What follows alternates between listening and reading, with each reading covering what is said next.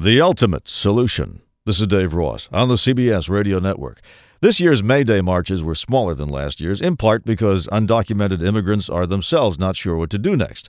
And the Americans who employ them are confused too. I talk with Ken, who thinks illegal immigration is wrong, but he runs a construction company. Uh, you know, we have very little choice. He says he has to hire them because his competition hires them. But I'm forced into a, basically breaking the law. But why are you forced to break the law? There must be some point that you could raise salaries too. You would think so, but I think there is really a deficiency in the, the amount of available uh, that really want to work. What he's saying is that people who are born here are lazy compared to those who purposely come here. I'm not comfortable doing anything illegal. I try to run a clean business, but on the other hand, you know, that is the labor force. But it doesn't have to be. If undocumented immigrants want to do something that would really bring the issue to a head, take a page from the Old Testament. On Tuesday, I saw signs that read, Stop enslaving us.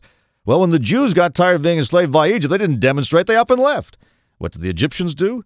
Chased them because they needed them. They needed them so bad, I bet they'd have agreed to pay a reasonable family wage had the Red Sea not ended the negotiations. But as much as he hates illegal immigration, Ken hates my idea even more. That'd be uh, disastrous. Basically, construction would stop. Yes, the only thing worse than the threat of more illegals coming north would be the threat of millions of young, strong, reliable construction workers heading south. Now, this.